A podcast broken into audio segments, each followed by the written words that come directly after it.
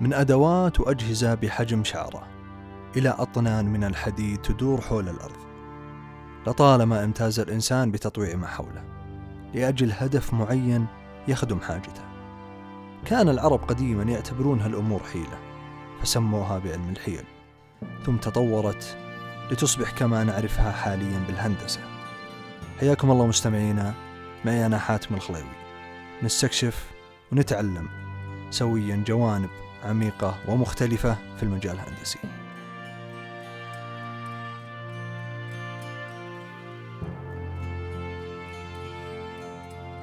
ضيفنا لهذا اليوم هو المهندس منير بخش، الرئيس التنفيذي لشركة جي دي سي، الشركة السعودية لتهيئة وصيانة الطائرات. تناقشنا مع الضيف عن بداياته في الهندسة وعن براءة الاختراع لكراسي الأطفال على متن الطائرات المدنية، وعن تجاربه في مجال التصميم لشركات مثل بوينج وهوندا وجولف ستريم، وتفاصيل أخرى كثيرة تسمعونها في باقي الحلقة.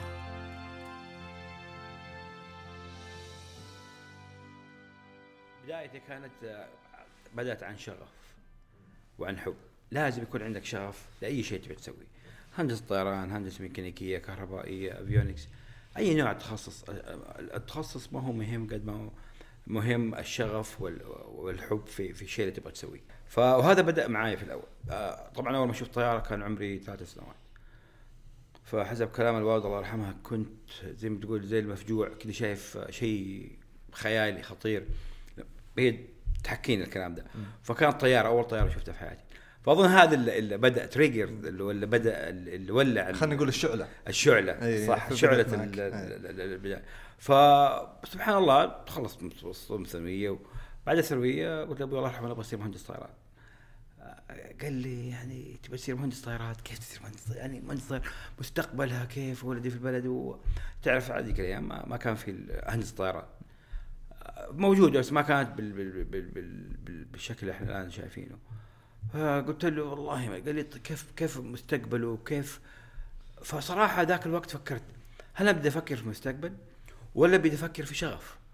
يعني جينا أسئلة بعد ساعات، مهندس منير إيش تبغى؟ إيش رأيك في إن أصير متخصص في هندسة طيران؟ أنا ما جاوب على السؤال ده. أسأله سؤال أقول له هل أنت عندك شغف إنك تصير مهندس طيران؟ هذا أول سؤال.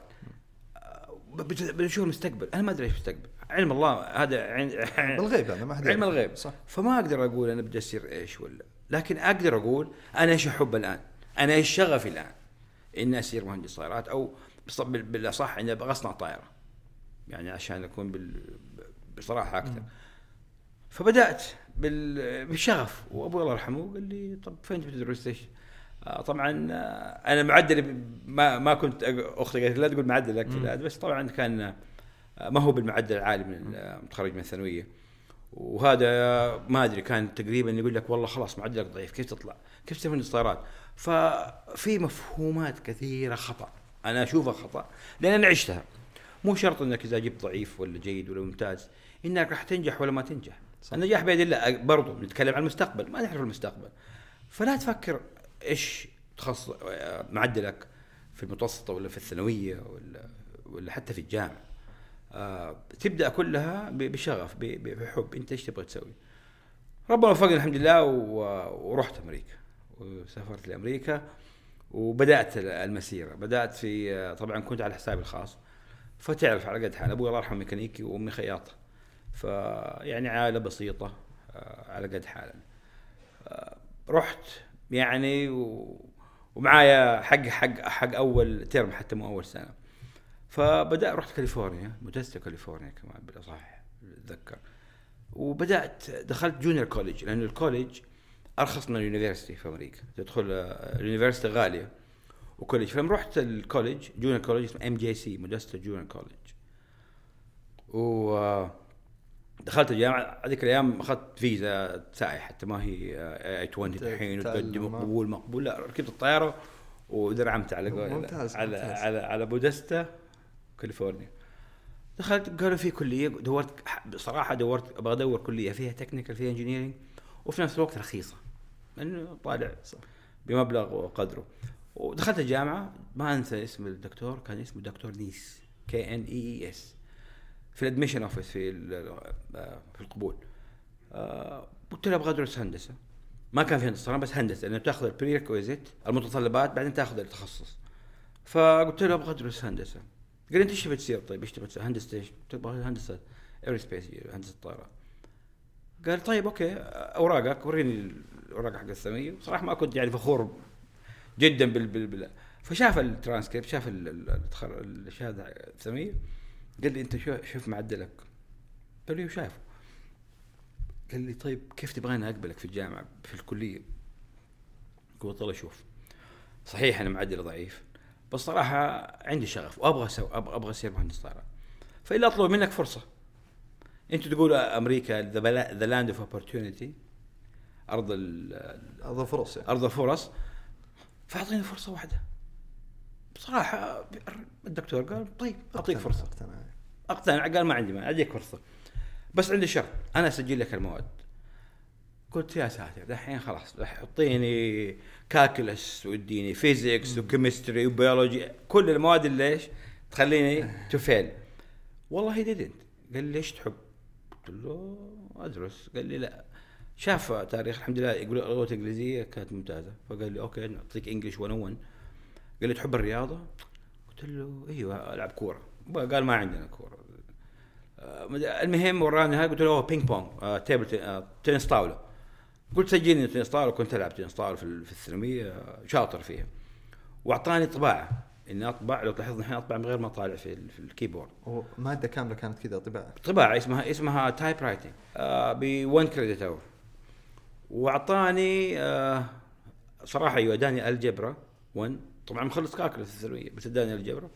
المهم اكملت 12 ساعه عشان تكون طالب، وغيرت الفيزا، ذاك اليوم ترسل الجواز غيروا لك الفيزا على طول. اخذت الفيزا كستودنت، وانا يعني ما احتاج اطلع من امريكا في امريكا.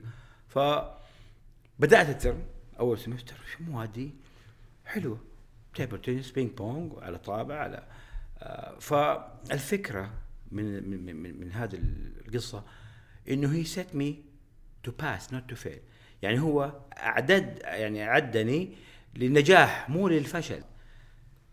ما صعبها عليك يعني بالضبط، ما اداني فيزيكس وكيمستري وراديولوجي وبيولوجي وثيرموداينامكس، ما اعطاني اشياء بسيطه على اساس تبدا وتنجح، مو بس تبدا وتنجح. هي ستمي يعني اعطاني فرصه اني احس ولا اذوق لذه النجاح، فهو فعلا عددي للنجاح. خلصت المواد طبعا كلها ايس، يعني ما الطباعه تعلمت الى انا اطبع من غير ما طالع في الكيبورد، طالع في الشاشه واطبع. البينج بونج لعب، تنس طاوله تلعب اخذ كريدت اور، والجبرا والانجليش كنت طيب فيه، فالحمد لله كلها امتياز. فبعد الترم هو كان الادفايزر حقي، بعد ما خلصت الترم رحت له يعني فرحان، بس المواد على قولنا ما ترفع راسي، يعني ايش المواد هذه بس جبت امتياز. فقال لي ويلكم تو ذا يونيفرس تو ذا كوليج، فرحان كده. فشجعني طالع يعني انت، فشافني فرحان وانا شفته هو فرحان، قام سلم علي قال لي مبروك يو ادميت. طبعا اداني كونديشنال اكسبتنس، قبول مشروط اول شيء، واثبت لي انك انت شاطر عشان اديك قبول على طول. ف قال لي مبروك نجحت. فانا طالع يعني ماني شايف قيمه المواد، تنس وتايب رايتنج. فايش قال لي دحين انت ذقت لذه النجاح، فاكمل طريقك، كمل. وهذه كانت يعني تقول الطلقه في في في في حياتي صراحه، لاني فعلا ذقت قيمه النجاح، لذيذ. وكملت الماده اللي بعدها والترم فخلصت الفلوس. ايش صار في الفلوس؟ خلصت. كنت العب كوره، كنت حارس انا في الحاره في المدينه، كنت حارس مرمى. فكان هذاك الوقت كرة القدم توها طالعه في امريكا يعني في بدايتها، فكنت العب مع الشباب. قالوا تعالوا تبي يسوي الجامعه، الكليه بتسوي فريق جامعه. على ما لعبت معهم شافوني حارس ممتاز، فادوني سكولرشيب سنه، دفعوا كل مصاريف دراستي على اساس انك تصير معهم حارس طول هالسنه. حارس طول السنه في امريكا، تعرف اللي عنده في السبورت يدفعوا له صح، بكرة القدم بكرة السلة يدفعوا لهم الدراسة كلها. فقالوا ندفع لك سنة، أنا توي مخلص ترم يعني نص سنة سنة وكلية كلها سنتين. فقلت أدخل كورة ليش لا وليش لا، ناس بيدفعوا لك. التحق بكرة القدم، منتخب كرة القدم، وحققنا ثالث على الولاية ما شاء الله ما شاء فلعبنا يعني كانت بداية حلوة ودفعوا له حق الدراسة. فالترم السنة باقي لي ترم على التخرج بس ما كان عندي الفلوس، فرجعت المدينة أمي الله يرحمها، وبرضه نفس الشيء جمعت لي كم قرش على قولنا ورجعت مرة ثانية أمريكا. طبعا جبت قبول من جامعة إمبريال إيرونوتيكال يونيفرسيتي اللي في دايتونا بيتش فلوريدا، جاني قبول فيها والتحقت الحمد لله البكالوريوس، وخلصت البكالوريوس بعدين الماجستير الأول والثاني. أنت عندك دبل ماجستير؟ عندي دبل ماستر يس، Airspace Aviation Safety Systems وAirspace Aviation Management. وش المقصود بالتخصص هذا حق المانجمنت؟ Airspace Aviation Management زي الMBA بس متخصصة في الأفيشن، يعني أكثرها إدارة طيران، إدارة طائرات، إدارة مطارات، كيف تشغل بزنس نفسه، كيف تطلع فلوس البزنس، كيف تسوي هاب اند سبوك سيستم، كيف تدير منظومة كاملة متخصصة في الطيران، كيف تشتري طيارات، كيف تبيع طيارات، ايرلاينز كيف تسوي، كيف تصنع ايرلاين، كيف تبدا ايرلاين، واتس بزنس بيهايند فور ذا ايرلاين، كيف تسوي مثلا منظومة كاملة للطيران حتى تشريعية. المقصود فيها المنظومة التشريعية مثلا عندنا جاكا بالضبط صحيح. وهذا الماجستير الثاني اللي هو Airspace Aviation Safety System، أنظمة السلامة، اللي هي ال FAA Federal Aviation Administration، هي أنظمة الطيران الفيدرالي، وتدرس السلامة لأنه تعرف كل الديزاين والإنجنييرينج اي شيء في طيران متعلق بالفئه صح. فكان جزء من اساس انك تكون يعني لما تخلص من الشهاده حقت الماجستير هذه انت شخص قابل انك مثلا تحط تشريعات وقوانين وانظمه فيما يخص السلامه، وايضا فيما يخص موضوع ثاني اللي هو كيف اداره الموضوع من ناحيه اداريه. بالضبط ممتاز. بعد كذا اتوقع مع فكره براءه الاختراع بدات معك متى؟ بدات معايا من 28 سنه. عبد الحميد والدي كنا طاير كنت مسافر من جده لنيويورك، وكان هو كان عمره 6 شهور وكان في حضني، لأنه تعرف من يوم لسنتين ما يعطوك كرسي، يكون في الحضن، و12 ساعة نيويورك. فتخيل ودرجة سياحية مسافر. نمت في الطيارة وبعد كم ساعة صحيت ما لقيت عبد الحميد، أدور ما هو فيه، من عارف فين راح، ضاع في الطيارة. فقمت أدور لقيته تحت الكرسي نايم، داخل تحت الكرسي ونايم. الحمد لله ما طيب كبير والله طيب اتزوج والحمد لله عليه كبير. فالفكره بدات ذاك الوقت، قلت يا اخي كيف يعني الكبار او كل الناس عندها كراسي الا الطفل، وهذا طفلك يعني فلذة كبدك، فكيف ما له كراسي. الفكره بدات ذاك الوقت. طبعا لسه كنت في البكالوريوس بس لا زالت في بالي كيف نقدر نسوي كراسي للأطفال. عام كم هذا قبل 28 سنة؟ الكلام هذا عام عبد الحميد 92 93 كانت في منتصف دراسة البكالوريوس. أي في بداية البكالوريوس. فخلصت البكالوريوس 96 وبدأت في الماجستير الأول، وكان البحث Child Safety Integrated Safety Integrated Seat for Children Under the Age of 2 on Commercial Aircraft. يعني كرسي الأطفال دون السنتين المسافرين على الطيران التجاري. فهذه الفكرة، وتعرف كانت thesis، كانت رسالة ماجستير و you have to defend it، لازم تدافع عليها. فبتقعد قدام في كوميتي لجنة وتشيرمن وتدافع عنها يعني وتخصصاتهم فيما يخص مثلا في اللجنه هذه وش طبيعتها متعدده، منهم مهندسين ومنهم في السلامه ومنهم في الاداره وانواع تخصصات اخرى، عشان تعرف بعد ساعه الاسئله مو شرط من متخصص. It's good to bring another brain out. بعد يعني واحد يفكر بطريقه مختلفه ثانيه بالضبط out of the box صح، يكون خارج الدائره عشان يكون عنده اسئله يمكن الأهل تخصص ما يسألوها. طيب وكيف كانت التحضيرات والتجهيزات؟ يعني أنت يوم جيت تجهز لهالفكرة هذه تعرضها قدام اللجنة، وش الأشياء اللي كنت حاطها في الاعتبار؟ وهل هي نفعتك وقت يعني عرضك للفكرة للجنة؟ بس نبي ندخل المستمعين معنا في حالة خلنا نقول وعي عن هالأفكار، أو مثلا اللي عنده مثلا رسالة ماجستير وش ممكن يسوي بالضبط. طبعا الباب من الفكرة، تبدأ الفكرة، بعد كده تفكر كيف تطبق الفكرة. عندك طريقة نظرية وشيء نظرية، بعدين عملية. نظرية هل هي فكرة تقدر تطبقها على أرض الواقع؟ يعني تجيك أفكار كثيرة، يعني بتسوي طبق طائر فكرة، لكن كيف تطبق الفكرة استعمل. طبعا اللي ساعدني دراسة هندسة طيران، فأعرف فعندي يعني معلومات عن القوة، عن الطائرات، اللود، القوة اللي على الطائرة، الجهد اللي على الطائرة، إيش الأشياء المهمة اللي لازم تكون موجودة في أي قطعة أو أي جزء في الطائرة موجود على الطائرة. فأي هذه القوانين الهندسية والقوانين الحماية وقوانين السلامة يعني درستها.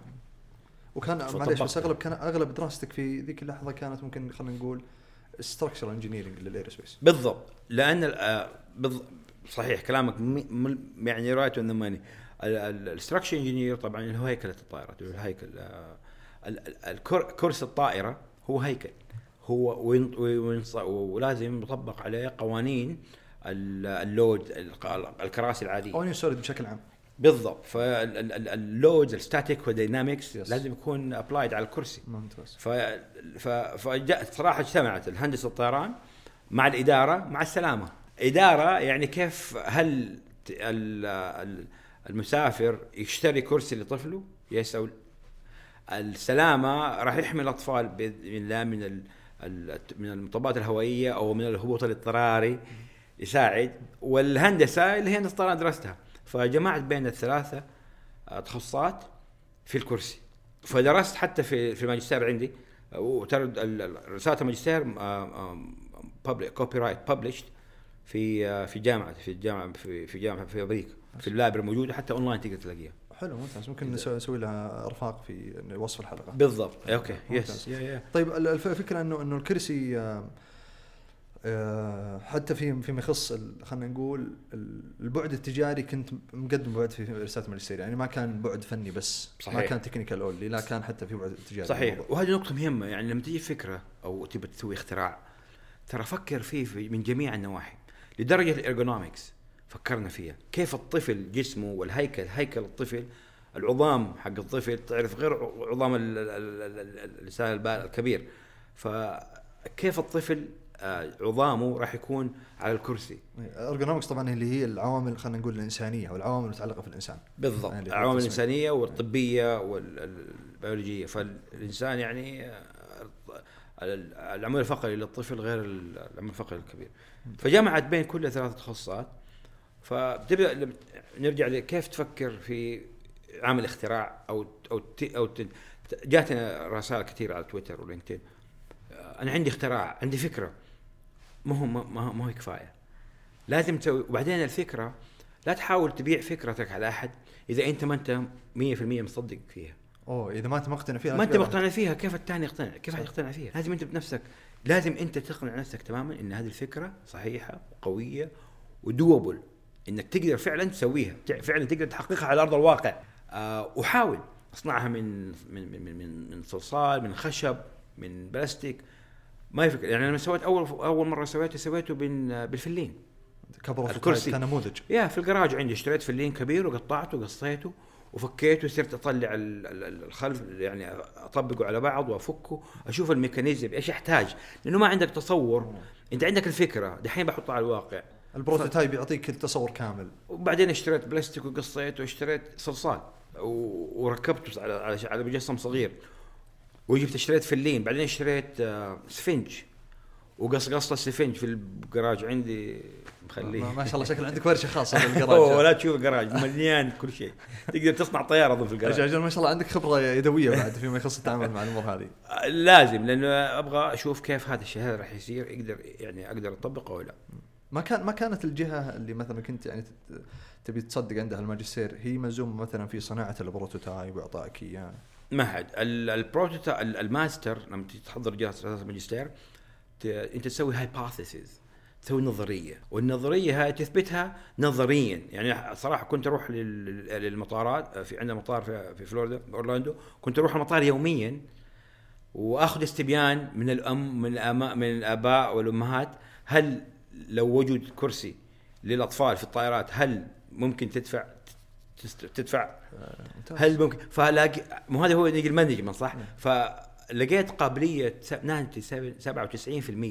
من الاباء والامهات اللي طايرين ذيك السنه من مطار اورلاندو 97% قالوا يس راح نشتري الكرسي بليز، نحتاج كرسي زي كده لأنه المعاناة عنده كرسي عنده عربية. كاستمر نيد، أنت حاجة العميل ترجمتها إلى اللي هي جت منك، حاجتك أنت أصلاً قبل ما تكون حاجة العمل الموجودة. صحيح صحيح ممتاز. وثم حطيتها كجزء من الرسالة عندك كانت هي الرسالة تماماً اللي هي صناعة. طبعاً في ذاك الوقت ما كان في قوانين للأطفال في الطائرات، فإيش اللي سويت شيء اسمه correlation اللي هو توجد انك توجد علاقه او مثلا نقاط تقاطع بالضبط، نقاط تقاطع بين السيارات وبين الطائرات.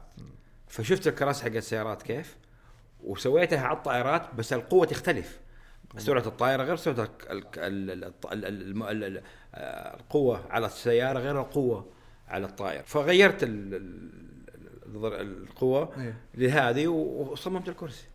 طيب ووقت عرض الفكرة هذه وش كانت أغلب الأشياء اللي واجهتها أنت وما كنت معتبر لها وما أخذها اعتبار؟ أشياء كثير يعني صراحة لما تبدأ في صناعة شيء، التخيل والنظرية ولما تطبقه عمليا تماما يختلف. عندي لو تشوف الميكانيزم القطع اللي هي حطيتها برضو على أونلاين على سويتها على الأوتو على الكتية الديزاين سويته على الكتية، القطع الميكانيكية اللي تتحرك الكينماتكس خلينا نقول. أي الكينماتكس، الكينماتكس لما تركبه أحتاج قطعة هنا، طب أحتاج يلف قبل ما يطلع، يعني يلف بالضبط certain angles certain degree عشان يمسك رجول الطفل ظهر الطفل. فهذه كلها ما تعرفها إلا لما تبدأ تسوي البروتوتايب.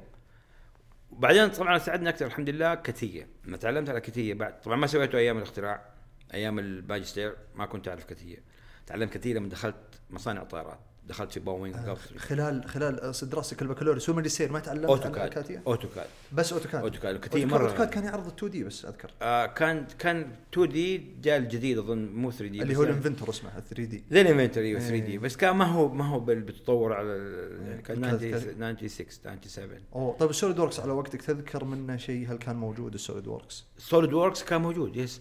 السوليد ووركس اقدم من كتيه، الاونرز هم دسو سيستم هم اللي اون فدسو اون ذي اون كتيه اند ذي اون سوليد ووركس. اصلا كتيه بدا من سوليد ووركس، في سيميلاريتيز كبيره، في تشابه كبير صح بين سوليد ووركس وبين كتيه. عاد كتيه ما يجيك يعني، هذا اللي انا تعلمت طول عمري كل تصاميمي بكتيه في 5 يس. ممتاز. وتعلمت عليه ما تعلمت خلال البكالوريوس والماجستير؟ لا تعلمته في بوينج في تصميم الطائرات اللي هو الشغل الصحيح اللي سويته. ممتاز. دامك جبت طاري بوينج اكيد انك بس خلنا دقيقه عشان ما ودي اطمر على البوينج قبل ما نقفل على سالفه الماجستير والرساله. وش اهم الاشياء اللي تقول والله مثلا لو يرجع فيني الزمان قبل ما اعرض سالفه الماجستير بجهز 1 2 3 4 5 6 7؟ وش اهم الاشياء اللي انت قاعد تنصح الناس قبل ما يروح يقدم رسالته تقول له انتبه من الشغله الفلانيه او الشغله الفلانيه؟ نصيحه هي ما هي يعني قوانين صح. مجرد اقتراحات.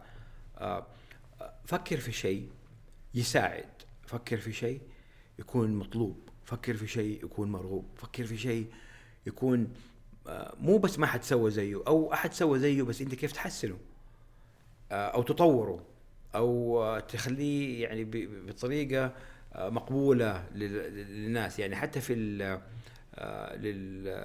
للأشخاص ذوي الاحتياجات الخاصة. يعني جاتني فكرة وهذه أنا برودكاست أخليها للجميع يفكروا فيها. تعرف ذوي الاحتياجات الخاصة لما ندخل الطائرات الممر يكون مرة ضيق ويجوا بكراسي خاصة، ففكرت يعني شيء مرة بسيط إنه تتحط يد على أطراف المقاعد عشان يمسكوا فيها ويقوموا ويرفعوا. لو تلاحظ ما في يقوموا كده من الأرض، لكن هذه لما تكون على الجنب كده ترى ترفع يعني. ففي أشياء بسيطة زي كده، يعني زمان كان تحت الكرسي في زي الرجول تترفع عشان تحط رجلك عليها. في أظن أحد جاب فكرة إنه يحط عليها رول ذي الدوائر عشان تسوي لك مساج لرجلك من تحت. أشياء بسيطة وعملية ونتائجها كبيرة ونتائجها مرة كبيرة. فلا لا تحاول إنك تخترع الذرة، لا تحاول إنك تفكر. يعني جاتنا صراحة عدة أفكار من ناس، أنا أبغى أسوي طائرة هليكوبتر لإطفاء الحريق ويطلع منها جيت واي والناس ينقذوا ويطلعوا.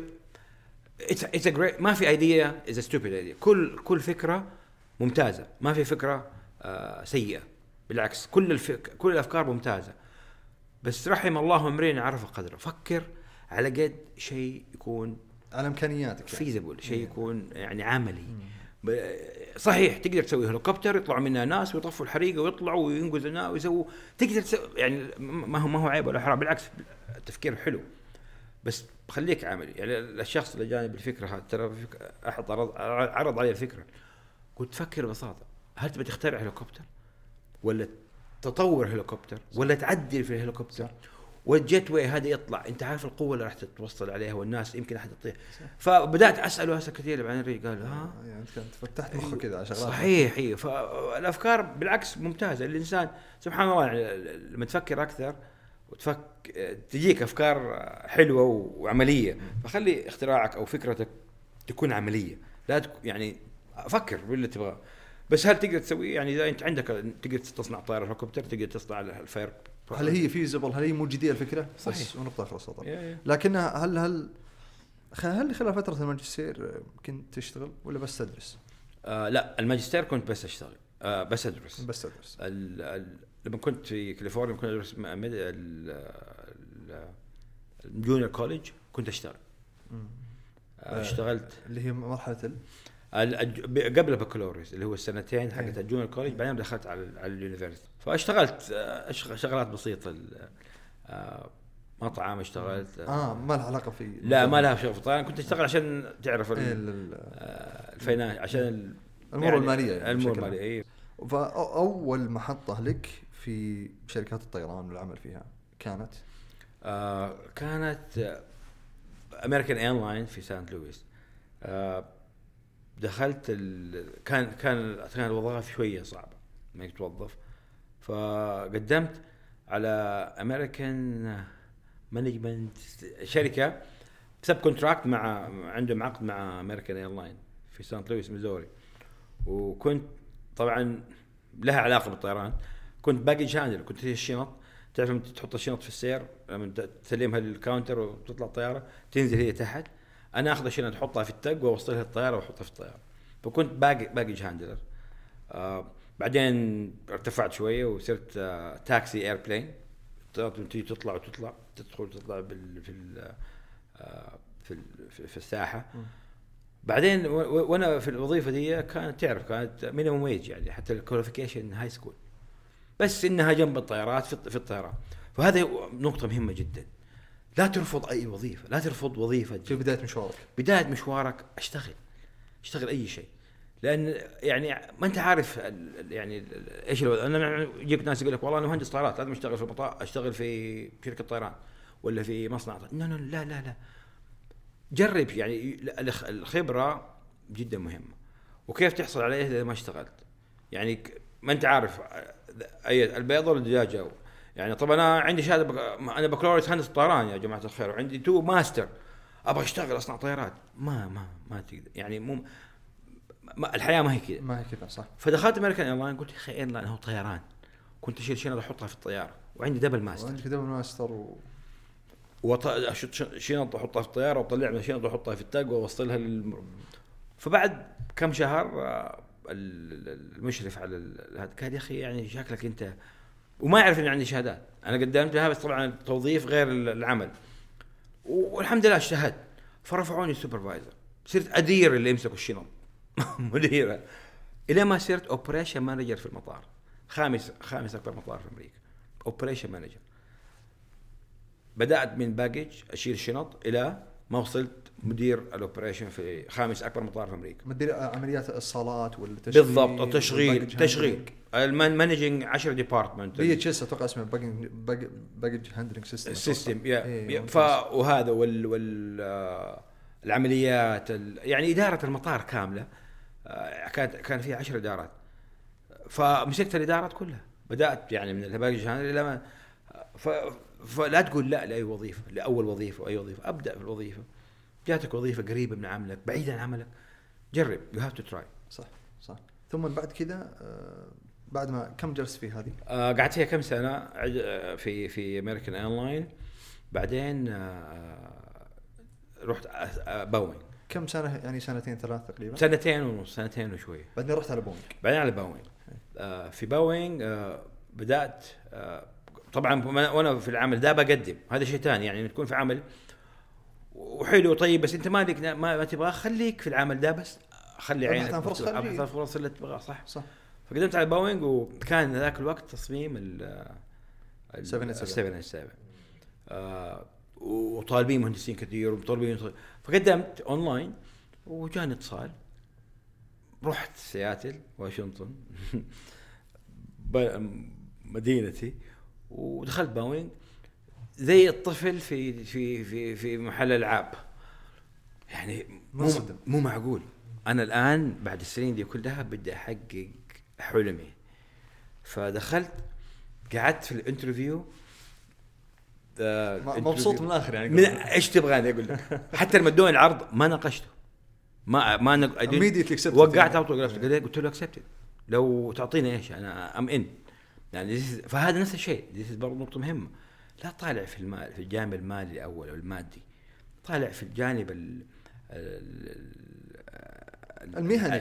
المهني وشغفك وحبك للشيء. فطلعت كم وقع تفضل.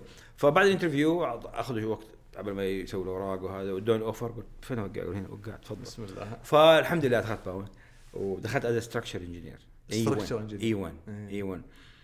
وهنا برضو نقطة، وش مهامك الوظيفية اللي كانت اليومية؟ كان طبعا دخلت هي عدة فروق، فريق الأجنحة، نعم، مقسمة بناء على جسم الطائرة، الفيوسلاج بالضبط، سكشن 44 41، أيوة. الديتيل، الإمباناج، ذيل الطائرة، زعلف الطائرة، جناح الطائرة، جنيح الطائرة، كابينة الطائرة. فكل كل الطائرة مقسمة لأرقام يعني سكشن سكشن 41 44 42 40 31 30. فلما تقول الرقم تعرف انا اعرف اي جزء في الطائرة شغال. ممتاز. فكلنا فريق، كل فريق في جزء من الطائرة في الاستراكشر. طبعا في فريق للافيونكس، في للكهرباء، في للمحركات، الوقود، الهيدروليك، حدث يعني الاف المهندسين. فكنت انا في ذيل الطائرة اللي هو الزعنف الأفقي والرأسي، الفيرتيكال والهوريزونتال. وانا كنت في الهوريزونتال بس، كلنا امباناج يسموه، اللي هو الذيل كامل، الذيل كامل بالرادر والاليفيتر حتى الكنترول سيرفيس دخل فيها انت بالضبط، لان هي فيها الاليفيتر، الكنترول سيرفيس ما ادري كيف ترجمتها، لكنها الاسطح المتحركه بالضبط. يب. فكنت في فريق ذيل الطائرة، وكنت في الهوريزونتال اللي هو الافقي. اي نعم، افقي صح، الجناح الافقي. هذا التيم اللي عندنا كنا 26 موظف، في مهندسين في مهندسين تصميم اوكي ستراكشر. عندنا تعرف الانجينيرنج تقسم الاقسام في الطيران، عندك الستراكشر اللي هو الديزاينر، صحيح، وعندك الستريس، وعندك ستريس اناليست، وعندك الايرودينامكس، وفي الام ار بي اللي هو ماتيريال ريفيو بورد، وفي الام ام بي اللي هو ماتيريال اند بروسيس، اللي هو علوم الماده والبروسيس. اللي هو الام ام بي يعطوك المواد، ايوه، يا كربون يا تيتانيوم يا الومنيوم يا ستيل، يوصل هذا ديزاينر. نعم، لان عندك ندخل بالتكنيكال، اي هذا احنا نبغاه. فيجيك الايرودينامكس، يجيك الايروديناميست، وتدخل في الويند تانل، تعطيك اللود اللي هو قناة التهوية، ويعطيك الاكسترنال لود بالضبط، القوة الخارجية اللي هي جاية من الليفت والدراج والبيتشنج مومنت بالضبط. فتجمع الداتا هذه كلها ويعطونا هي احنا. هو صح التسلسل يبدا بالايرودايناميك ياخذون القوه يحللونها يعطونها للاستراكشر يقولون شوف ترى هذه القوه اللي قاعده تصير على الجرح. سوي طياره سوي جزء يلا قطعتك يعني كل واحد يسوي قطعه. فانا عندي الحين قطعه مثلا عندك مثال السبار اللي هو اللي هو العمود والله ما ادري الافقي ما ادري العمود الافقي إيه. اللي هو على شكل اي بيم او مثلا بعض الناس يحطوا سي سكشن على حسب عدد بالضبط. فاحنا كان اي بيم هذا عندنا موجود انه الممتاز اوريكو بعدين إيه. فهذه الاي بيم اعطوني الايش عليها نوع اللود عليها اير لود عليها مومنتوم عليها تورجن عليها تنشن عليها كومبريشن اون اند اون اون. فيعطيك اللودز اللود يسوي كل 6-7 شهور يتغير اللي هي الاحمال كامله الاحمال كامله إيه. ممتاز بنسوي بعدين ناخذ اللود هذه من الايروديناميكيين نعم ونبدا نحللها باستعمال ايش نستعمل كتيه نستعمل الكلام ده متى بس 92 93 في ان 90s early 2000 سوري early 2000 إيه. وكان فيها اناليسيس في الكتيه ذاك الوقت اوه كتيه في 5 حتى مو في 4 يختلف عن في 5 صحيح. في 4 it's more of a workbench الديزاين يختلف الابروتش بين V4 و V5. V4 you start from a solid تبدأ من قطعة وانت تقطعها تصلحها لما تطلع القطعة النهائية صح. لكن بالV5 تستعمل شيء اسمه surfacing بالأسطح وتسوي القطعة حقتك. الابروتش في الديزاين completely different لكن اللي افهمه انا الحين انه في عام 2002 2003 اي 3 كان في سيميليشن بالكتيه ابسولوتلي كنا نستعمل في ماب في باتران ناستران عندنا كان في حتى انسس صح من التسعينات صح موجود انسس وكمان في ماب فايبر سيم تو كان بعد اللي هو هذه الجهاز حق التصميم بالكربون فايبر. هذا النتش في في في في الكرب في في في 787 كلها مصنوعه من الكربون فايبر كومبوزيت الالياف الكربونيه كلها ولا ظهر 90 او 52% يس 52% لسه تيتانيوم اللي ستيل هاف تو نيد ذات والانجن بس الستراكشر معظمه من الكومبوزيت اللي هي المواد المركبه بالضبط. طيب وفحلو فبس نسوي مراجعة سريعة إيه؟ تجي البيانات من الايروديناميكيين إيه؟ إن شاء الله ترجمتنا صحيحة.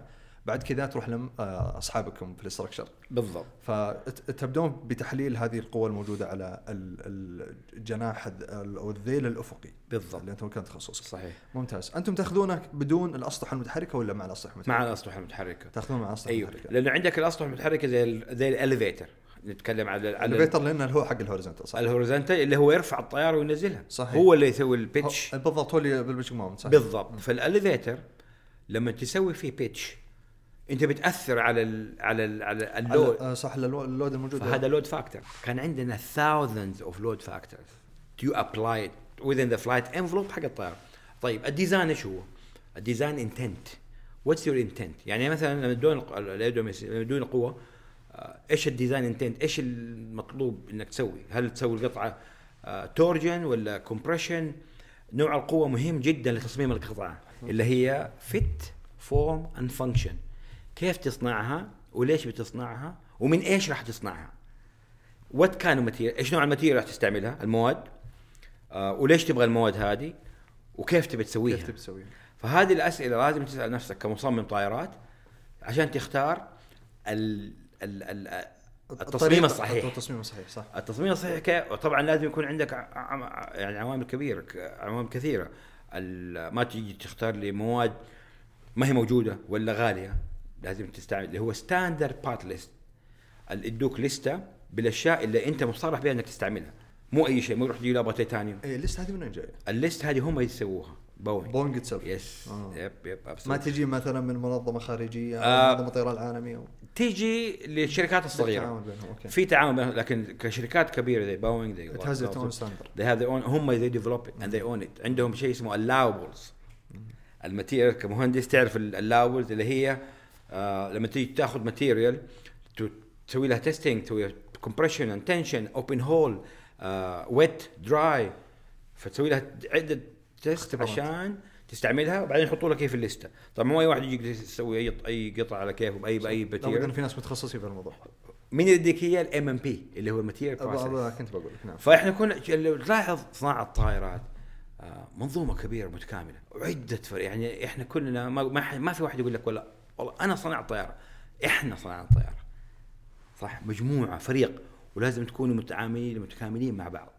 لما يجيك الكهرباء ولا الالكترونيك ولا الافيونكس ولا الهيدروليكس ولا الفيول اون اون اون، يقول والله بدي اعدل مواصير عن طريق الاستراكشر حقك، او مضاربات. يا فيو هاف تو اندرستاند هاو يو ديل وذ اذر تيمز، وهذا مهم جدا. كوميونيكيشن، لما يقول لك واحد يقدم لك سي في، وهذه برضه نصيحه، انت تيم بلاير، اذا ما تشتغل مع احد ما راح تنجح صح. لحالك ما راح تكون لحالك، ما تقدر. تيم بلاير، كوميونيكيشن، اتكلم، قول يا اخي هذا غلط هذا صح، انا ما اشوف كذا، لا انت كيف، اختلف، ما فيها شيء، للارتقاء الاحسن. اي ولغرض العمل انك تخلص المهمه اللي عندك، وكنا ناجحين يعني، كله ينجح في الاخير ان شاء الله. ممتاز. وطيب وحددته وبعدين بعدين خلصتوا مثلا فيما يخص حساباتكم يا مهندسين الهياكل مثلا، اي مين اللي يجي بعدكم؟ ستريس انا ستريس. يجي لك ستريس ياخذ القطعه حقتك يقول لك لا هذه ما راح تستحمل القوه اللي انت سويتها عشانها، احتاج تزود الثيكنس هنا، تنقص الثيكنس هنا، من هنا ودائما مضاربات معهم. هذول اللي احنا نضارب معهم، هذول هم اللي يربون بعد المعركه. ايوه هذه المعركه الحلوه الجميله والحاميه للارتقاء الاحسن. فيجيك الاسترس يقول لك لا ابغى انا هنا 0.21 انش، هنا 1 انش، لا ما ينفع. فيو توك باك، يعني باك اند فورث until you come up with it. لأنه لما تيجي تسوي ريليس لدروينج ولا لموديل ريليس، يعني خلاص للصناعة، يطلع للتصنيع خلاص تطير، يعني الفاينل كومبليشن، عندك 13 و 14 توقيع أو أبروفل. ستريس أناليس، الريفيجن تيبل اللي تحت على اليسار، وأسامي الناس اللي وقعوا أبروفد باي، فيريفايد باي. عندي واحدة هنا أوريكية كمان، الدروينج اللي اول شيء الديزاينر اللي هو انا المصمم، بعد يجيك الستريس اناليست يقول لك يس ميت ريكويرمنت اوف ذا لود، ما له شغل بالباقي. اللي بعده مين يجيك؟ الام ام بي، ماتيريال بروسيس. نعم هذا الشخص استعمل الماتيريال الصحيحه والبروسيس الصحيح. واللي بعده اسمبلي، يس هذا يجيك حق المانيفاكتشرنج يقول لك اوه ديزاين فور اسمبلي داخل. يس انت بتصنع طياره كامله من اي تو زي، فكله لازم ينفولف. يجيك الفاينل اسمبلي يقول لك لا والله هذه ما يركب المسمار ده، ما ينفع عندي. طب ايش اسوي؟ المسمار يدور، مسمار ودور وترجع. يجيك الفاينل اسمبلي، يجيك الانستليشن اللي بيركبها مع بعض. يجيك بعدين مين؟ الكواليتي، يوقع يقول لك والله الكواليتي دي حقتها ما هي طيبه. بعدين يجيك المينتنس، هذه ما اقدر كيف اصلحها دي، اذا خرب كيف ادخل اشيل القطعه دي، كيف افكها. يعني يجيك مو الضغط بس it's beautiful it's very nice. تجربة مرة جميلة، لأنك تتعلم أشياء كثير وتتعامل مع أشخاص كثير وتتعلم أشياء كثير. كم كانت ساعات اليومية العمل يعني؟ أنا أدوني ما أدري أقول، أدوني أورد إني ما غبت يوم في سنة ما شاء الله، والحمد لله حتى ما مرضت، لأنه كانوا يدونا الفلو شوت اللي احنا في المنزل. لا والله كان هيلثي انفايرمنت صراحه، كان مره صح المكان، ويعطوك كل شيء من السنة. بس على قولتهم اشتغل وركز في شغلك، جيب مخك واشتغل. وعندي برضو شهاده حق التطوير، انا طورت الجسم الخارجي لل787. وش المقصود طورت؟ طورت improved appearance of the 787، الشكل الخارجي. ايوه اللي هو حق الجزء الخلفي، وهذه شهاده حقته. الشهاده حقته هذه معلقه هنا، لانه كان في مشكله في الايرودينامكس وكانت تاثر على السيل، وغيرتها وبدوني عليها اوورد. طبعا في شيء كمان، لما تيجي تصنع، لما تيجي تصمم طائره في شركات كبيره انت ما تملكها، انت ما هي براءه اختراع. اللي يقول لك انا اخترع، لا ما انت اخترع، هم بيدوك راتب، انت هذا جزء من شغلك اصلا. واعطوك كل التولز، كتيه لايسنس $100,000. واو الباترن ناسترن 350,000 اللايسنس فول بير يوزر للشخص الواحد. كنت فيها كينيماتيك، فيها ستريس اناليسيس، فيها ديزاين. ايوه تقدر تاخذ شيء $13,000 فيه بس. واو. مجرد ورك بنش واحد اللي هو بتصمم قطعه، لكن ما تقدر تسوي عليها قوه، ما تقدر تسوي عليها ماتير، ما تقدر تسوي عليها ستاندرد بارت، ما تقدر تسوي عليها اون. فهذه كلها يسموها ورك بنشز في كتيه V5. كل ورك بنش متخصص بعمل جزء معين في التصميم حقه وله تكلفه تطلع 100,000 فما شاء الله. فعندك هذه الصواب ما فبيعطوك التولز بيعطوك كل شيء والباقي اشتغل. فلما تصنع شيء زي كذا ولا تسوي شيء زي كذا ولا تغير في شيء انت ما تملكه بس يعطوك شهاده انك انت فعلا سويت انجزت يعني صراحه يقدروا عملك بشهاده ولا بدوك راتب يعني تكون في زيادات يعطيك التول وكل شيء يدوك زيادات صح ويدوك بونس. كل ما خفضت وزن الطائره كل ما زاد راتبك بالضبط عشان انك وزن الطائره داخل في التيك اوف ويت بالتالي داخل في معادله اللي هو الفيول ويت بالضبط انت توفرت عليهم فلوس ان المحركات قاعده تحرق بالضبط فبدوك فيزودوك في راتب بدوك مكافاه يدوك علاوه هديه يعني في محفزات ان الواحد فعلا يطلع. كانت 9-8 ساعات باليوم ساعات العمل بالمينيمم 10 ساعات في اليوم اطلع من 6 الصبح الى 6 المساء اخذ ساعه 6 ل 5 المساء ما كان في ميرسي بس كنا فعلا يعني كان العمل طيب مره ستريسفول. كيف كنت توازن بين اهلك توازن ترى اليوم 24 ساعه نام 7 ساعات اشتغل 10 ساعات 17 ساعه عندك 7 ساعات زياده كوميوت ساعه ساعتين عندك 5 ساعات ترى الوقت مو هو المشكله احنا لازم لا انا بس قلتها كذا لانه قبل ما صار الجلسه مع واحد من الشباب كان يشتكي من اداوم 10 ساعات من 9 ساعات ما في شيء انه كان يقول انه ما اقدر اسمع هذه بس قلت خليني لا تقدر ان شاء الله لانه 24 ساعه ترى يتنف ترى في رايي المانجمنت كيف تدير وقتك مهم جدا صح. يعني دحين انا جي دي سي ما بالعكس تشوف نجي وقاعد على طول يعني عشان اخلص العمل بس في وقت لاهلك وقت لوقت يعني لراحتك لفن عندك الويكند سبت واحد يعني تقدر تنظم وقتك اذا حاب نظم وقتك اذا حاب لكن اذا ما حاب ما عندي استراحات انا ما اروح استراحات ولا بس ولا عندي ما يعني زملائي يشوفوا امر اطلع صح اطلع كوفي شوب هذا استلهاب يعني عندي وقت لازم في وقت بس انت لازم تديره صح. بس انت كان لك تجربه فيما يخص الكومبوزيت ماتيريال. نعيش في أحد أهم الأوقات اللي تمر على البلد، والتغيير قاعد يمس كل شيء في جوانب حياتنا. التغيير اللي يقوده الشباب بفكرهم ومشاريعهم وعلاقاتهم الواسعة، وعشان كذا جاءت فكرة قراجنا. قراجنا هو وورك هاب مخصص للناس اللي تحتاج مكان مهيئ للعمل سواء لفرد أو مع فريق، ويمتاز المكان بتنوع مرافقه واكتمال خدماته وجمال تصميمه، ويوجد فيه غرف اجتماعات وتسجيل بودكاست وغرفة ترفيه ومقهى وغيرها من الخدمات. وسواء حاب تشتغل على فكرة ريادية كبيرة أو تقرأ كتابك بهدوء، قراجنا هو مكانك المناسب.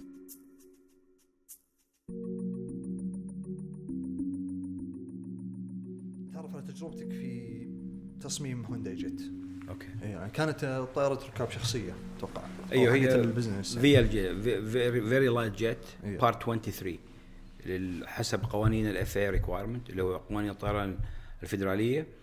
قوانين الطيران الفدراليه تعطيك عده قوانين لكل طائره حسب وزنها تعتمد تحت اي قانون. مثلا قانون البارت 25 هذه البوينج الكوميرشال الكبيره للطائرات الكبيره. وكيف تعرفها بالويت. اذا وزن الطائره من كذا الى كذا تكون تحت نظام او بارت 23. اذا من وزن معين وما فوق فتحت تكون تحت بارت 25. ممتاز. فهوندا جت بارت 23 ديزاينها في بارت 23 عليه ديفرنت لود ديفرنت ريكويرمنت ذان 25 هتكون ليس طبعا. حتى التستينج الاختبارات اللي تسويها على الطائرة تخضع لقوانين مختلفة عن القوانين للطائرات الكبيرة فكون أقل طبعا لأنه ما عليها القوة اللي على الطائرات الكبيرة في اللاندنج والتيك أوف الهبوط والإقلاع والكروز والتحليق. فبارت هوندا جت تحت قانون 23 وكان تصميم وتخصص كان في الكومبوزيت اللي هو الألياف الكربونية لجسم الطائرة. انتقلت كنت في جولف ستريم وانتقلت لهوندا جت عشان التخصص هذا اللي هو تصميم بوينج ثم جولف ستريم ثم هوندا جت. فكان تخصص كان التصميم لجسم الطائره هذا كان تخصصي. وعشان كذا وظفوني عند في هوندا جت. طبعا مصمم الهوندا جت بطريقه معينه ان الجسم كله مجرد عن قطعتين فقط اللي هو شفته في الرسمه كان يسموه كلامشل، جزء قطعه يمين ويسار وتركب مع بعض فتصير دائره كانها صدفه يعني بالضبط زي الصدفه، وتكون نص دائره ونص دائره تحطها مع بعض تصير دائره كامله. فكان التصميم بهذه الطريقه، وطبعا جوه تحط الفريمز والسترينجرز في وسطها عشان الاستراكشر عشان هيكل يكون قوي وتحمل قوه اللي هي الاكسترنال لود والانترنال لود. فكانت فعلا ممتعه لانه كان تصميم جديد حتى علي انا، بس حلاوه التصميم ايش؟ مو شرط انك تسوي كل شيء نفس الشيء، يعني تقدر تصمم طائره بتخليها يمكن ارباع او انصاص او اثمان، يعني حسب التصميم يعتبره فن في التصميم، كيف تسويها باقل تكلفه اقل ويت واقوى هيكله. فكان هوندا جت صراحه جديد علي التصميم، بدات فيه وكان بالكربون فايبر بالكومبوزيت. طبعا استعملت كتيه في 5 واستعملت فايبر سيم معاه انتجريتد داخل مع بعض. الفايبر سيم متخصص للتصميم بالمواد المركبه، وعن شركه فيستا جي الان اسمها سيمينز اظن اشترتها. فطبعا التول اللي تستعملها او البرامج اللي تستعملها مره مهمه. طبعا هي مجرد تول، انت العقل مفكر، بس هي مجرد اداه انها تساعدك توصل للهدف اللي تبغاه. فتصميمها كان جدا ممتع، واخذ معي كم سنه عبال ما خلصنا الفيوسلاج كامل. الوينجز الاجنحه كانت حديد، كانت الومنيوم، والذيل برضه الومنيوم. كان الشيء الوحيد فيها كومبوزيت جسم الطائره اللي هو الفيوسلاج يس. وكان شركه هوندا هي اتوقع احد فروعها او اللي هي حق السيارات بالضبط نفس الشركه، بس سووا فرع اسمه هوندا ايركرافت كمباني، هاكي هوندا ايركرافت كمباني. فكانت هي فرع من شركه هوندا. قرروا قبل 25 سنه يصنعوا طياره، وسووا ابحاث كبيره على صناعه الطياره الين ما جابوا. وحتى لو تشوف نظام طريقه تصنيعها او طريقه تصميمها، المحركات فوق جناح الطائره ما هي في الجسم الطائره. دائما الطائرات الصغيره زي هذه زي جولف ستريم وامبرير وبومباردير تلاقي المحركات في نفس جسم الطائره مركب من ورا، لكن هوندا جت حطيناها فوق الجناح. كان شويه غريب التصميم لو تشوف شكلها. القطعه اللي تربط بين الجناح والمحرك بايلون اسمها بايلون، اللي هو صممتها انت بعد اذكرك تويتر شارك تغريده. البايلون صممت النسل مو البايلون، النسل حقت جودريتش اللي هي شركه بعد هوندا جت رحتها، اللي هي النسل اللي هو الغطاء حوالين المحرك يجيك من برات ويتني او من جنرال الكتريك او من رولز رويس، والغطاء اللي تشوفه انت من برا هذا يسمونه النسل تساعد في الهبوط والاقلاع.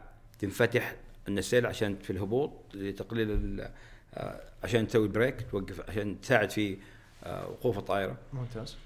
فالنسيل تكون حول المحرك، فكنت بصمم الاي اف اس اللي هو انترفيس ستراكشر للنسيل حقت الانجن، بس مو هوندا جت لجودريتش. الانترفيس اللي خلينا نقول واجهه الهيكل، خلينا نقول واجهه الهيكل، المظهر الخارجي الهيكل بالضبط. بعد كذا طلعت من هوندا جت ورحت جودريتش، الان يسموها UTC يونايتد تكنولوجي كوربوريشن في سان دييغو كاليفورنيا. وسويت النسال، ساعدت في صناعه في تصميم النسال للانجن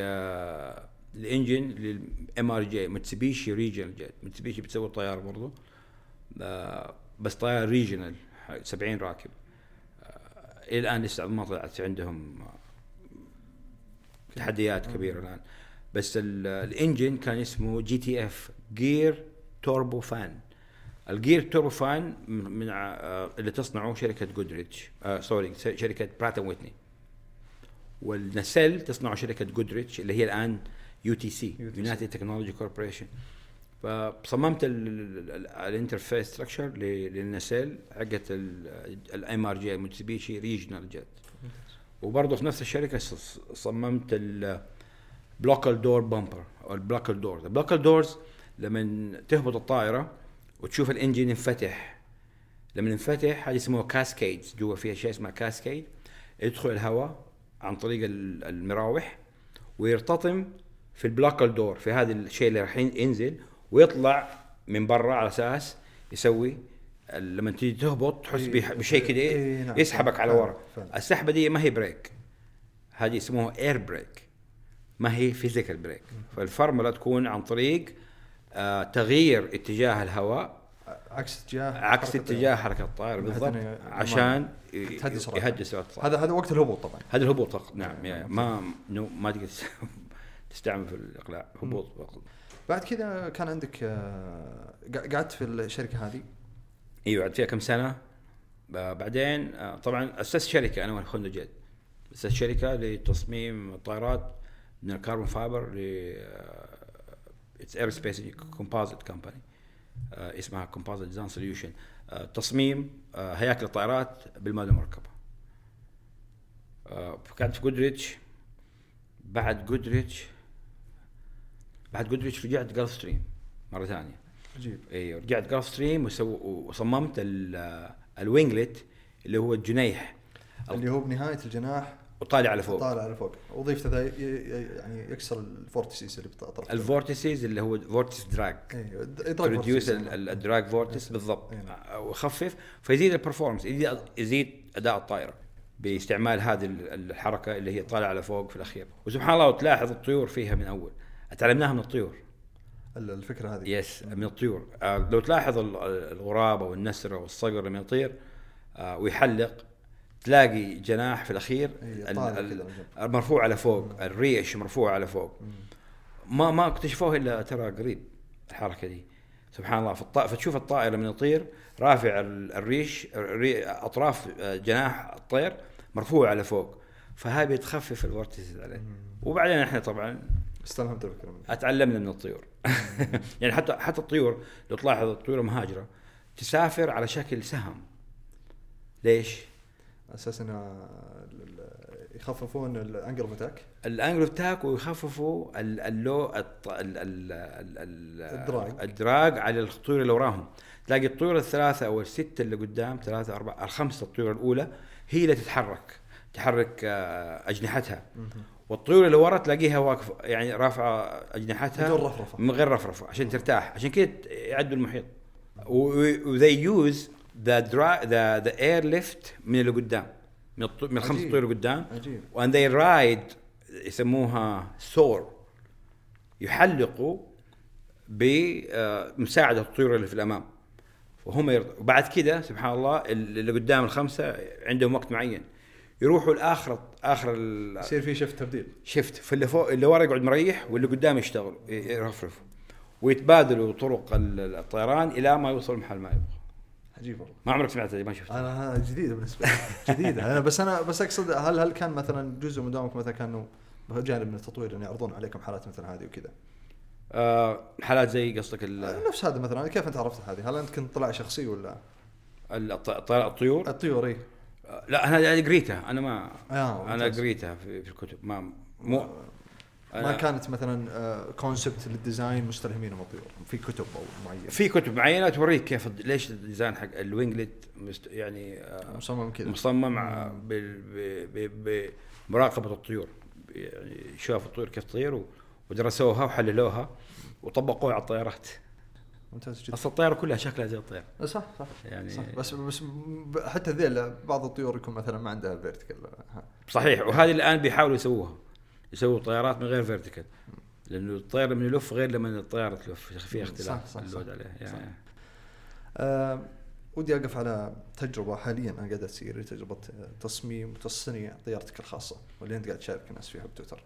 أيوة، طيارتي هذه طبعاً الشركة اللي صنعت وصممت الطائرة اسمها ميرلين، مو أنا نصممها بس أنا غيرت تصميمها، وهذه تقول مسؤوليتي أنا.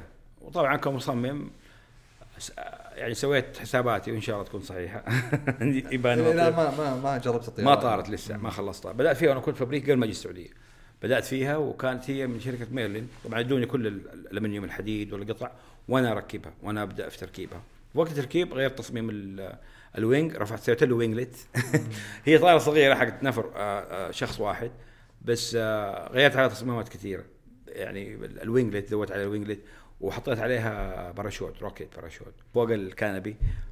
يعني انا صح صممت بس واثق في تصميمي ان شاء الله، وما احتاج ان شاء الله ما احتاج الباراشوت بس للسيفتي. حطيت على الباراشوت وفي شيء في فلابس، غيرت اشياء بسيطه. طبعا ما ادين تيستد، بس طبعا مع الخبره ان شاء الله وانا تيستد في يعني في الواقع ان شاء الله نشوف. في ديسمبر راجع امريكا ان شاء الله اخلصها واجيبها معي باذن الله تعالى. باذن الله. انا ودي ادخل على تقريبا موضوع شغل الساحه فيما يخص مثلا انه وضع مجال الطيران عندنا في السعوديه، حتى ذكرتها في بدايه المقابله انها ما هو بالمستوى المطلوب مقارنه بعض الدول العالميه لا شك. صحيح. لكنه ودنا نعرف وش قاعد يصير في السوق السعودي، تمام، فيما يخص مثلا التصميم، التصنيع، البيع، الشراء، العرض، الطلب، إنشاء المصانع، خلنا نقول دورة اقتصادية هذه كاملة. وش اللي قاعد يصير عندنا إحنا في السعودية؟ تعرف الآن في رؤية 2030 والحمد لله يعني في هدف وفي رؤية نتبعها وخاصة في الطيران الآن يوميا في تطوير، في تطور، في في في في حركة سريعة. وعندنا هنا في السعودية الحمد لله في تشجيع كبير من القادة، وعندنا تشجيع كبير من الشركات. ولو تلاحظ في بدأت شركات محلية بدأت تطلع، يعني من غير ذكر أسماء في شركات طلعت جديدة للطيران، للطائرات بدون طيار أو لطائرات يعني تجارية أو عسكرية. طبعا كصناعة إن شاء الله يعني يبغى لها وقت، بس كيف نبدأ بصناعة أجزاء طائرات.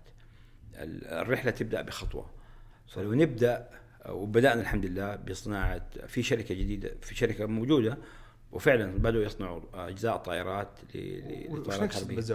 وش النطاق اللي داخل في ضمن الأجزاء؟ ممتاز. أفيونيكس، استراكشر، وش الخدمة اللي يعني؟ ممتاز. ما أفيونيكس لسه، لأنه وعندنا برضو شركات للأفيونيكس بس مش جديد طبعا. بنصنع أشياء خفيفة، لكن بالنسبة للهيكلة والاستراكشر تقدر تصنع الأجزاء المتحركة اللي هي فلابس، هي ستريت لاين وفي هنجز بيصنعوها. وبدأت صناعة قصدي بأجزاء زي يعني مثلا زي سبار، زي ريب، قطعة في منظومة الهيكل، اكشويتر بالضبط. أي أجزاء في وسط في داخل الطائرة أو في خارجها حتى جسم الطائرة. طبعا تشوفها سهلة، لكن لازم تخضع لقوانين كثيرة زي الريكويرمنتس. يعني مثلا الحديد لازم يكون مصنوع من نوع معين، مصقول بطريقة بحرارة معينة، تسوي عليه اختبارات معينة، تتبع قوانين معينة. ففي أشياء كثيرة وبدأت الشركات المحلية الآن تلاحظ هذا الشيء. والكواليتي سيستم، الجودة مرة مهمة، لأن كل واحد يقدر يسوي قطعة. تشوف القطعة مثلا جناح الطائرة، صح، لما تشوف فوق تشوف قطعة مستطيلة، بس الاختبارات اللي تعدي عليها القطعة المستطيلة دي كبيرة والجودة عالية، ما تقدر تسويها يعني في أي مكان، في أي ورشة ولا أي مخرطة، لازم تخضع لقوانين معينة. فبدأنا الحمد لله وفي هذا وماشيين في الطريق ده إن شاء الله. وفي عندنا ما شاء الله يعني. بالإضافة أحب أقول إنه الصناعة تبدأ من العقول. برين ميكس بلين.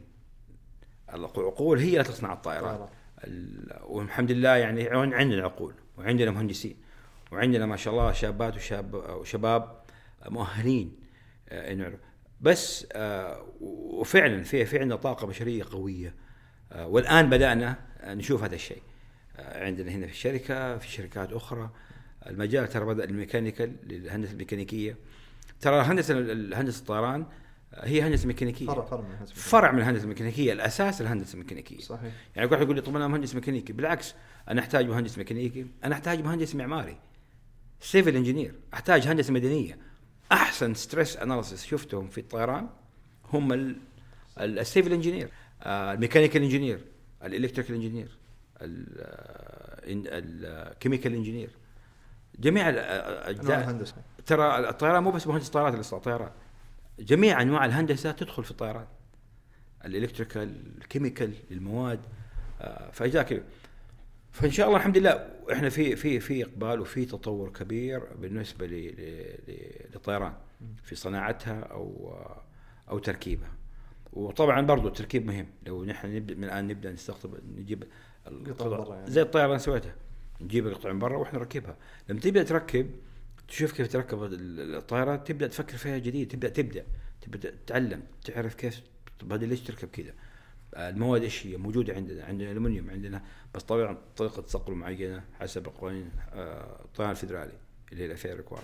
فنرجع لذلك موجود طبعا عن وقتي، والان في تطور كبير وفي شركات محليه بدات في هذا الشيء، وان شاء الله في طريقنا للاحسن وللصناعه باذن الله تعالى. انا الحين يعني ليه افهم من اي دوره اقتصاديه انه مثلا الشركات هذه توجد بسبب وجود طلب، تطلع تنشأ الشركات هذه أو المصانع أو أيا كان، لابد إنه يكون النظام التعليمي داخل في هالدورة هذه.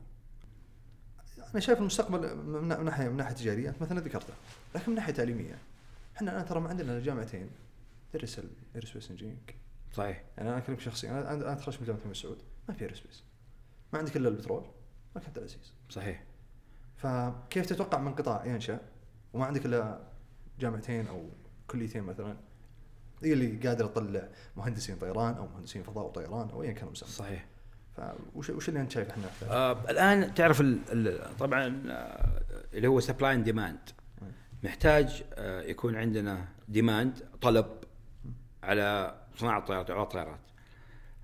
أول كل ما يزيد الطلب كل ما يزيد السبلاي اللي هو العرض، عرض وطلب.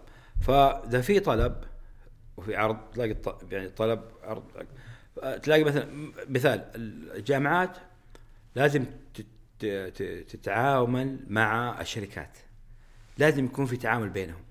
الجامعات تنظر للشركات وانت ايش تبغوا عشان بهذه الطريقه يبداوا هم يرتبوا الكريكولم، السيلبس. صحيح. مو يدرسوا، تلاقي الجامعات تدرس شيء والشركات تسوي شيء ثاني، او سوق العمل مختلف تماما. تمام. وهذا فعلا حتى لما تخرج مهندس طائرات تحسب الواحد ترى زملاء كثير معاي من السعوديين تخرجوا هندسة طائرات، مو بس انا، ترى في مئات والاف الشباب السعوديين عندهم هندسة طائرات، عندهم شهاده هندسة طائرات. هل هم يقدروا يصنعوا طائرات؟ لا، لانه ما دخلوا في سوق عمل صناعه الطائرات. يعني سوق العمل اللي عندنا اغلب صيانه، والصيانه الدرجه الاولى من التصميم ومن الصناعه. تبدا تدرس في الصيانه، تبدا تطلع على اشياء اجزاء كثيره واشياء كبيره في الطياره، تبدا تفكر في الصناعه في التصميم. يعني انا لما ذكرت اول لما تصير تصمم طيارات لازم تعرف كيف تسوي صيانه لها. نعم، تكتب المانيول حق المينتنس مانيول. ليش يقول لك المانيول كل 100 ساعه غير قطعه معينه او شيء على قطعه معينه؟ مين اللي يكتب الكتاب هذا؟ المصمم. فإذا أنت عارف مع كفني طائرات أو صيانة طائرات، ميكانيكي طائرات، بتشوف القطعة تتغير، من نفسك تفكر طب ليش نغير القطعة دي؟ ممكن تطورها. يعني حتى فني الطائرات عنده القابلية إنه يطور، لأنه هو بالعكس هو الأهم، لأنه هو بيشوف شيء على الواقع، لأنه هو صح هو اللي نازل على الميدان. وبعد ساعات شاف يعني في يعني نكتة بين المصممين ومهندسين الطائرات وبين الفنيين الطائرات. يعني فني الطائرات يقول يا اخي شو مين المهندس ده اللي سوى التصميم اللي مش كويس، اللي مو كويس، اللي يعني ايش التصميم ده؟ يعني كان صمامها كذا. دي مهمه جدا، هو معاه حق ترى، انه نحن مهندسين قاعدين على مكاتب وقاعدين نصمم وعايشين في خيال، عارفين ايش قاعد يصير تحت وايش يصير في الواقع. تلاقي الفني طائرات مع انه هو عنده سنتين يعني ما هو مهندس طائرات، لكن بالعكس عامل جدا مهم يقدر. وفعلا في كمصممين ننزل للشركات، بنروح شركات صيانه ونسالهم ايش ملاحظاتك وخبرتك في هذا الشيء. يعطيك معلومات خطيره مهمه جدا تستعملها في التصميم. فاهم قصدي؟ فالموضوع انه لازم الشركات والجامعات يكون بينهم حلقة وصل، يتشاركوا في هذا ايش يبغاه وهذا ايش يقدر يقدم عشان يصير في نظام متكامل، عشان بالضبط انا ايش ابغى وانت ايش تقدر تقدم، ويكون الكريكلم مع الشركات، لانه بيطلع زي ما تفضلت يطلع الطالب يلقى السوق العمل مختلف تماما. وانا واجهت شخصين خريجين مهندسين طيران من جامعات السعوديه كانوا يعتقدون انه بيصمم، يعني انت تتكلم عن سينيور ستودنت فلما ينزل سوق العمل يقول لا اخي ما الشيء هذا مو موجود عندنا، كيف طيب انا كان عندي حلم، انا كان عندي مثلا. فهل هل هل هل هل مستقبل مجال في السعوديه من ناحيه تصدير ابحاث وتطوير، كان هل في بوادر ان احنا نقدر نصدر نصير عندنا مراكز ابحاث وتطوير عالميه؟ صحيح فيها. صحيح في مركز ابحاث في من جامعه الملك سعود، وفي مدينة الملك عبد العزيز للعلوم والتقنية، وفي في جدة برضو موكاكس كاوتس أظن، أو مدينة الملك عبد الله، أو جامعة الملك عبد الله. فعندهم مراكز أبحاث كبيرة.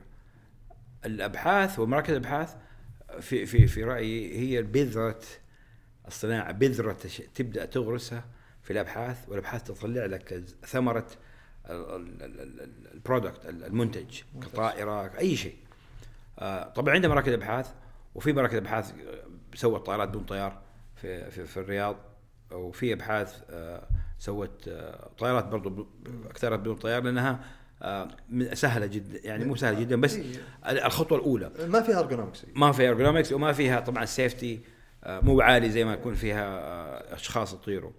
وطبعا قوانين الطيران حسب الحكومه، يعني الطيران نحتاج الجهة التشريعية زي جاكا ولا جامي، الهيئة العامة للتصنيع العسكرية، بتشريع القوانين بالضبط. فلازم يكون عندنا القوانين لصناعة الطائرات. صحيح. وإن شاء الله يعني في بوادر، يعني في بوادر وفي طريق إن شاء الله، في الطريق لهذا الشيء. ما هو شيء صعب ولا مستحيل، بس البوادر موجودة. وزي ما قلت لك الرحلة تبدأ بخطوة، واحنا يعني في بدايه التكنولوجيا وبدايه مشوار الصناعه، ليش لا؟ ان شاء الله نقدر نسويها بكل سهوله باذن الله تعالى. باذن الله. لك تجربه من مصمم الى رئيس تنفيذي لجي دي سي. انا شايف ترى في فرق بين المجال الاداري والتنفيذي والمجال خلينا بقول فني. صحيح اكيد. انا اعتقد انه في جوانب، بس خليني بسميه فني على اساس انه يكون في نطاق واضح نقدر نتكلم عليه. احنا نقول كنت هنا ثم صار في ترانزيشن او انتقال بعدين رحت هنا. اي صحيح. كيف شايف الوضع انت؟ صار ممتاز. طبعا كمهندس وبدايتي، يعني ما تخيل حياتي بغير من المهندس، يعني أنا لا زال الشغف موجود والحب. حتى يعني مثال مره احنا في جي دي سي عندنا قسم هندسه Airspace Engineering، عندنا قسم هندسه وهم بيساعدوا الصيانه، اي شيء مشاكل او تحديات في الصيانه بيرفعوها لقسم الهندسه، وقسم الهندسه بيحلوا المشاكل ويرجعوا. فعندنا قسم هندسه كامل، عندنا 17 مهندس بين ميكانيكال، بين سبيس، بين الكتريكال، افيونكس، سوفت وير. فعندنا مهندسين بساعد. بالنسبة لي أنا طبعا بدأت في الهندسة وطول عمري في الهندسة، يعني ترى لي السنين الأخيرة أقول 7-8 سنين الأخيرة اللي بدأت في انتقال للإدارة، للجانب الإداري والتنفيذي. طبعا زي ما انت شايف ماني مدير شركة مياه ولا تحلية ولا كهرباء واتصالات في شركة طيران، فهي قريبة جدا متخصص. يعني حتى مشاكل فنية بتصير بروح أكشف عليها بنفسي وأشوفها، أنزل الساحة وأشوف الطائرات وأشوف ريحة الكروسين الساعة أفراض يعني، وريحة الزيت والعمل لا زالت في دمي، يعني ما قدرت أبقى فعلا رئيس تنفيذي، بس برضو بنزل الساحة وبشوف الشباب والمهندسين. فعندهم قسم الهندسة طبعا كل أقسام، ترحب جميع الأقسام اللي عندي، ما بدي أكون بايس، ما أكون منحاز لشيء، بس طبعا الهندسة قلبي يروح لها، يعني دائما أنا أميل للهندسة، فتلاقيني أروح عندهم واشوفهم عندنا كتير في 5 بيستعملوا، اشوف كتير في 5 دمعه على خدي، اشوف يعني اتمنى ان اقعد حنيت. وبرضه ترى اقعد مع شباب اشتغل واقول لهم اي اسئله تعالوا اسالوني، ترى انا موجود هنا. فطبعا استمتعت بالجانب الفني استمتاع كبير جدا، زي ما انت شايف التصاميم اللي سويتها الحمد لله ربنا ساعدني فيها وحققتها، واقدر اقول حققت حلمي. يعني كان عندي حلم والحمد لله حققته، مو صناعة طائرة واحدة ولا اثنين ثلاثة، فالحمد لله وصلت للمرحلة دي. فكان عندي تعرف what's next، ايش المرحلة الثانية اللي هي المرحلة الإدارية ومرحلة المانجمنت والمرحلة والإدارة التنفيذية. والآن ترى لازلت في الهندسة، والشركة شركة جي دي سي شركة هندسية وإمارة وصيانة.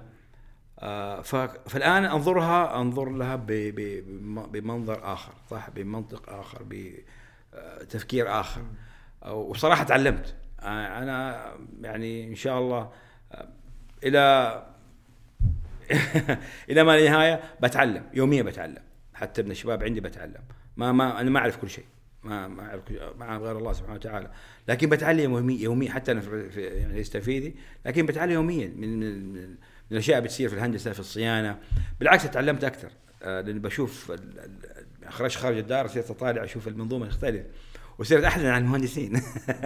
لو مت في حياتي قلت يا الله، شوف أنا كنت مع شباب زي كذا. فطبعا فرق كبير، التحديات، إدارة الأشخاص، إدارة الناس، يعني التعامل. تعرف عندنا 250 موظف في جي دي سي وكلهم توب ناتش. يعني صراحة كل موظف في شركة جي دي سي أرفع القبعة على أنه فعلا مكملين كلنا لبعض ومع بعض.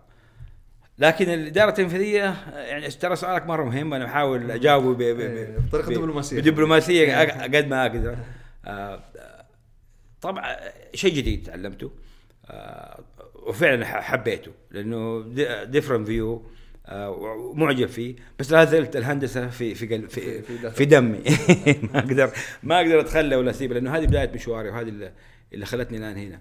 طبعا في شيء جدا مهم، كرئيس تنفيذي وعندي قسم هندسة وعندي قسم صيانة وعندنا قسم سيرتيفيكيشن إن شاء الله كواليفيكيشن جاي، بيساعد الشركة كثير. لأنه أنا مو بس رئيس تنفيذي، بشوف القوائم المالية وأشوف الحسابات وأشوف الفاينانشال كيف والعقود وما العقود، لا بطالع نظرة أقول لك كيف. جاي من الهندسة وكمهندس والآن تنفيذي كرئيس شركة، أفكار كثيرة كانت عندي وأنا مهندس ما كنت أقدر أسويها، الآن بقدر أسويها. زي إيش؟ عندنا في قسم الهندسة الآن في ريسيرش ديفلوبمنت سكشن صغير على يعني على قد حالنا على قولهم. إيش في هذا السكشن؟ في أفكار من الشباب ومني أنا عشان نطورها. الR&D لا تستهون فيه، جدا مهم. مثال عندنا الحين مثلا الأوجمانتيد رياليتي، الآن عندي 3 مهندسات سوفت وير انجينير بيتعاملوا مع الميكانيكس والصيانة، وعندنا IP intellectual property لمنظومة لصيانة الطائرات عن طريق الفيرتشوال رياليتي. هي موجودة في العالم، هي موجودة، بس الIP اللي احنا سويناه شوية مختلف. كيف؟ ان شاء الله جينا واحد يوم اوريك. هو عندنا سوينا اللي شفته الصندوق، وتحط على الفيرتشوال، تحط نظارة الVR على اللي هو التعزيز الواقع المعزز. ويجي الفني عنده مثلا قطعة بده يشيلها من الطيارة، فيحط النظارات وبال يجي له زي مقطع يعلمك كيف تشيله بالضبط، يوريك تول، يقول لك تحتاج مثلا سكرو وتحتاج، وبعدين تضغط زر تقول نكست، يطلع لك القطعه فيرتشوال، تشوف زي ملونه، تلف والتول اللي تحتاجها هذه وتطلع، تقوم انت تمسك التول وتسوي نفس الحركه. مره مهمه لانها اول شيء ريكوردد واخطائها اقل، ما فيها مشاكل، وتسجل إذا في مشكلة بعدين تعرف إيش اللي صار، الجودة ترتفع. هذه إحنا طورناه في جي دي سي، الشركة السعودية الأولى في تطوير هذا الشيء، يعني أعلنها لأنها فعلا الآن بنتكلم مع عدة شركات مرة مهتمين في الموضوع ده، ويبغون نطلعه في اي يعني باسرع وقت اساس يستعملوه في التدريب. بعد التدريب المرحله الثانيه ان شاء الله يكون في الصيانه بنفسها، تحطها وتشوف هذا الحين جوالك مطالع فيه ينفتح بس بعيونك صح. فنفس الشيء لما تلبس النظاره او طالع في الجزء حق الطائره الارتفيشال انتليجنس السوفت وير راح تتعرف على القطعه اللي انت بتطالع فيها وتقول لك انت ايش تبغى تسوي.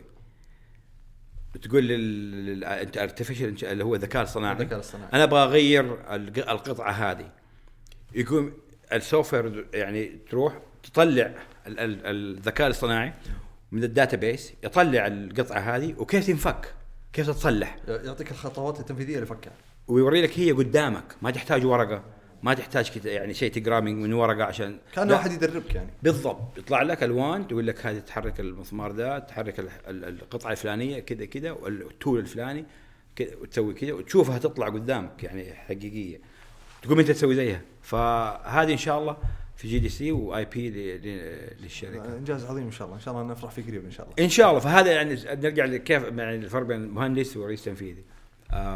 رئيس تنفيذيين يعني في ما شاء الله كثير، مو مهندسين بس يعني اداريين يعني ماشي ما شاء الله، بس هذا اللي ساعدني ان اكون مهندس رئيس تنفيذي، اني بطبق الاشياء اللي شفتها تعلمتها كنت ما ثمرتها خلال مجالك ومسيرتك. بالضبط بالضبط. يعني الحمد لله اتس جود ماتش. لا ممتاز. هذا المحور الأخير اللي أتوقع إن شاء الله أن تكون الحلقة هذه نكون أنا وياك ساهمنا في يعني وعي كثير من الطلبة على الصعيد الشخصي، وعلى من الشباب اللي حولي أسمع ناس يبغى يدخل مثلاً Airspace Engineering أو يعني كان Aeronautics، لكنه مثلاً عنده تخوفات أو يعتقد إنه في تحديات ممكن يمر فيها. نصيحة المهندس منير بخش لهالطلب هذول؟ نصيحتي نرجع للسؤال الأول، هل عندك شغف إنك تصير مهندس طائرات؟ الشغف موجود، لكنه هو يعتقد إنه مثلاً انصحني مثلاً فيما يخص السوق، مثلاً أشياء وقع فيها مهندس منير بخش يقول مثلاً لا جنب شغلة فلانية كذا يعني. بالضبط.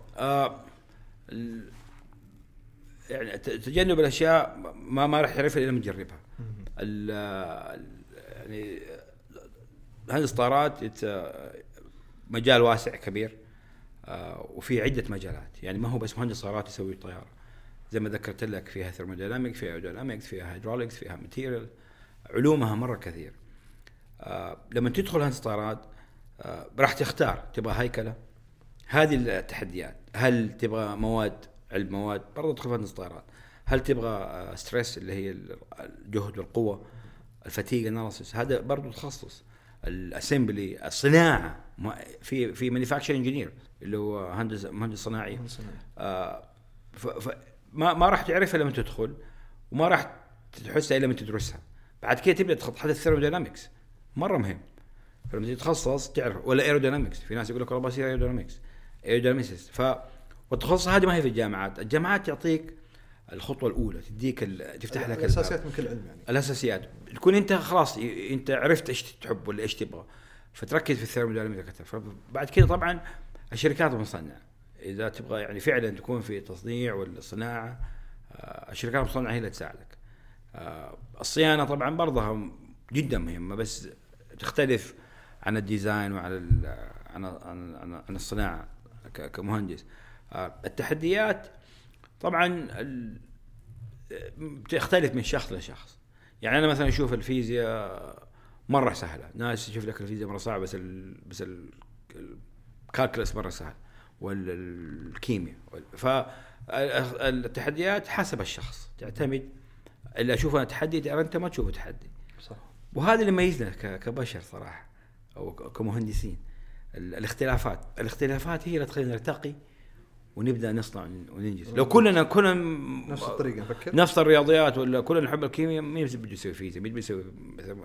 فالاختلافات بالعكس ممتازة، والتحديات حلوة، ما في تحدي ما في استمتاع.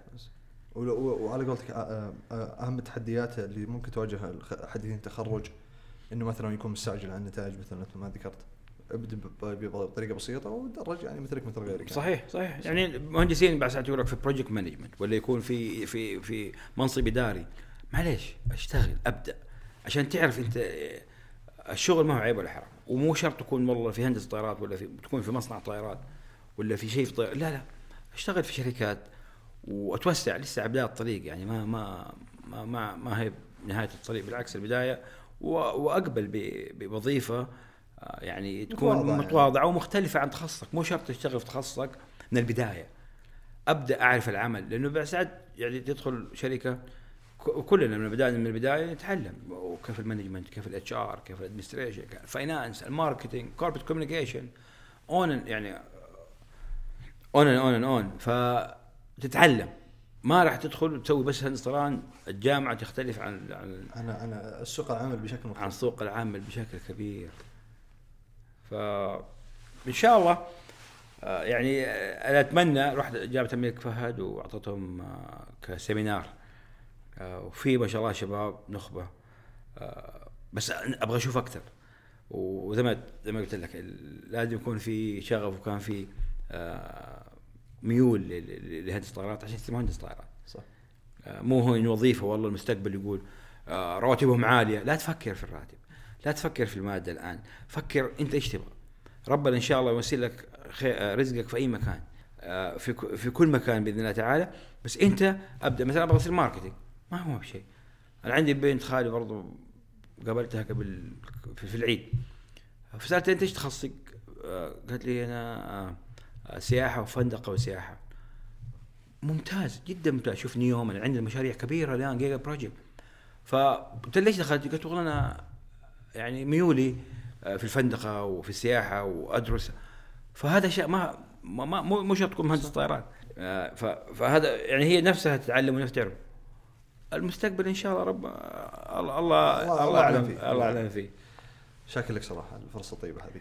شكرا باش مهندس، أتمنى لك التوفيق والمستمعين إن شاء الله بإذن الله. ساعدت شوية في شرحي، ساعدت كثير ما شاء الله، ما قصرت. وفي طريقة القاء لتعب المهندسين شوية. إحنا ما إحنا أصدقاء الكاميرا ولا أصدقاء المايك. نعم. بس ارتاح شوية معاك، وممكن شرحت أشياء إن شاء الله تفيد المستمعين. تفيدنا إن شاء الله. والتكنيكال اللي كانوا طالبين منا مثلا في الخاص، أتوقع أن هذه الحلقة خلاص بتشبع رغباتهم فيما يخص موضوع الحديث عن طائرات وتصميمها.